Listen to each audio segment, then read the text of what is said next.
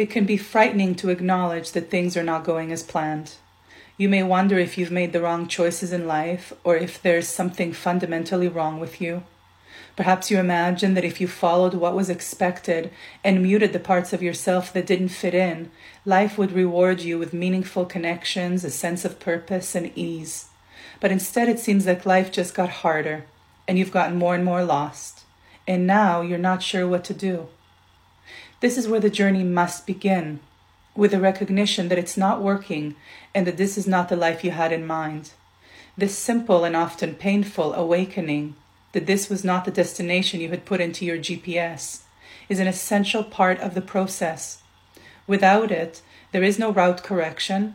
Without it, we can never get home. It might look like this point of awareness is some sort of a failure, a proof from the universe that you are incapable or undeserving, but nothing could be further from the truth. The seemingly simple awareness is, in fact, an entry point to the most important journey of your life it is an invitation to heal your life from the inside out, not only a removal of symptoms, but a deep healing of your most important relationship, the one within yourself. It's an, import, it's an opportunity to release old obstructions and detangle the emotional knots created long ago to keep you feeling worthy and belonging, to once and for all release, heal, and integrate, to finally become whole. Now, don't think for a moment that this powerful awareness is some random occurrence falling into your lap. For it to come into fruition, several factors need to align. First, boredom and dissatisfaction need to accumulate and reach an uncomfortable enough level that you stop and pay attention. It needs to get heavy enough and tight enough for you to notice. Second, this powerful awareness needs to feel scary. Fear signals that there's something new and unknown just behind the door.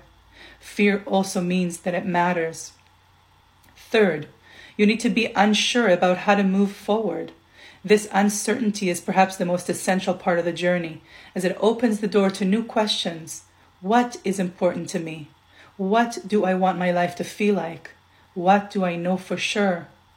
And lastly, you need a spark, a match for the fire, a catalyst. This can take the form of a conversation that opens your mind to a larger perspective, a new habit that changes the landscape of your life, a practice that silences the outside world, or a book that speaks a particular truth that you are now ready to hear. Oh, and by the way, if you don't embark on this journey yourself, life will do it for you. Shortcast Club